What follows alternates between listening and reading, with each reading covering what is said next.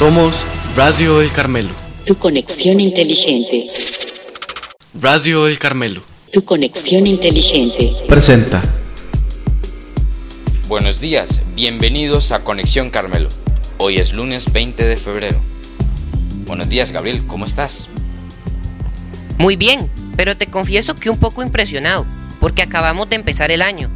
¿Y viste que ya esta semana es miércoles de ceniza? Es cierto, ya vamos para el tiempo de cuaresma, del miércoles 22 de febrero hasta el jueves 6 de abril. Bueno, comencemos. Les saluda Julián Hidalgo. Gabriel Monge. Y Sebastián Artavia. Bienvenidos a Conexión Carmelo, el programa noticioso de Radio El Carmelo.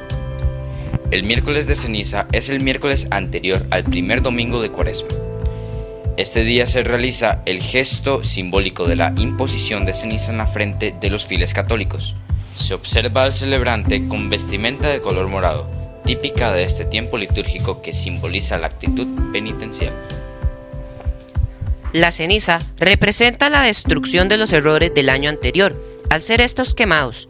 Mientras el sacerdote impone la ceniza, dice una de estas dos expresiones, arrepiéntete y cree en el Evangelio, o dice, acuérdate de que eres polvo y al polvo has de volver. Al atardecer del jueves santo, termina la cuaresma y comienza el trido pascual. En el rito latino, la cuaresma comienza el miércoles de ceniza y se extiende hasta la hora nona del jueves santo, por lo que incluye la misa de la cena del Señor. ¿Pero qué es la hora nona? En la hora nona son las 3 de la tarde, donde se recuerda la muerte del Señor. La duración de 40 días proviene de varias referencias bíblicas y simboliza la prueba por la que pasó Jesús al permanecer durante 40 días en el desierto de Judea, previo a su misión pública. También simbolizan los 40 días que duró el diluvio universal. Los 40 años de la marcha del pueblo israelita por el desierto. Y las 40 décadas que duró la esclavitud de los hebreos en Egipto. La cuaresma tiene seis domingos incluyendo el Domingo de Ramos, en cuyas lecturas los temas de la conversión, el pecado, la penitencia y el perdón son dominantes. Es por excelencia el tiempo de conversión y penitencia del año litúrgico. A lo largo del tiempo de Cuaresma, los cristianos son llamados a reforzar su fe mediante diversos actos de penitencia y reflexión.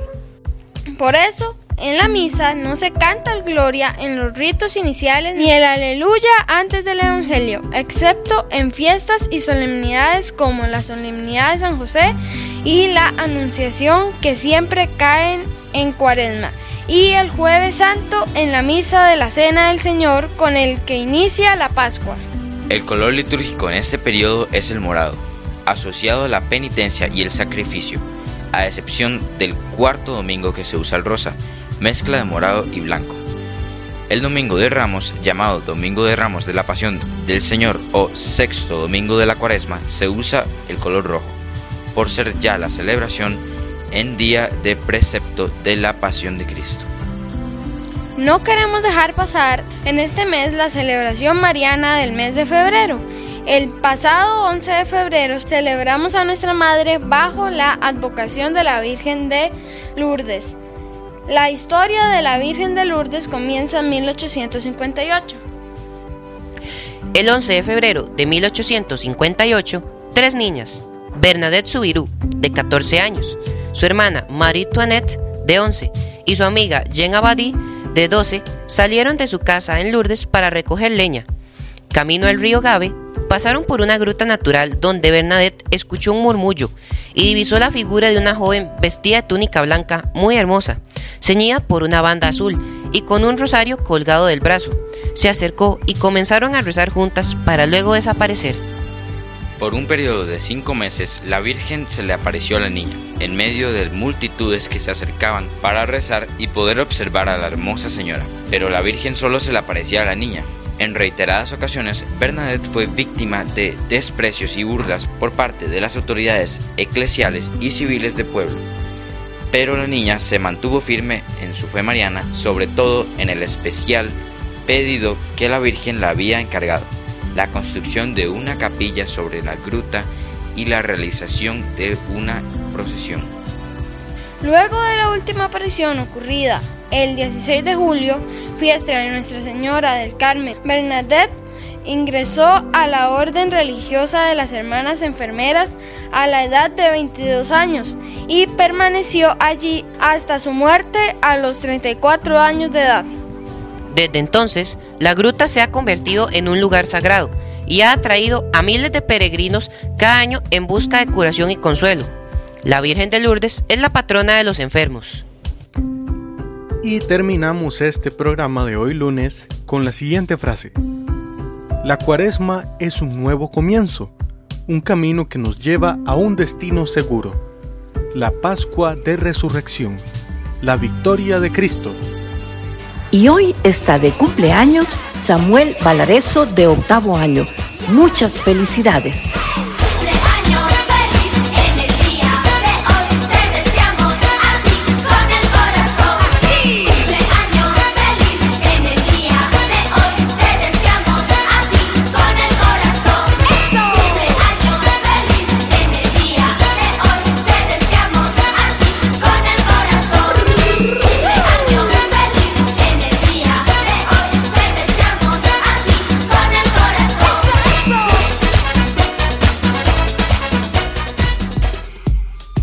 Estuvieron con ustedes en este programa Julián Hidalgo, Gabriel Monge Y Sebastián Artavia.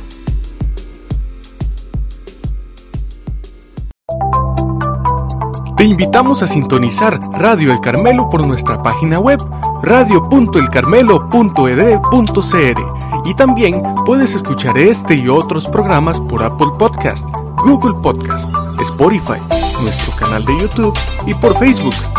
Búscanos como Radio El Carmelo.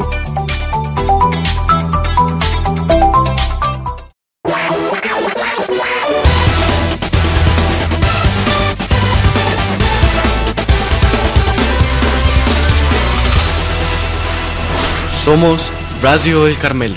Tu conexión inteligente.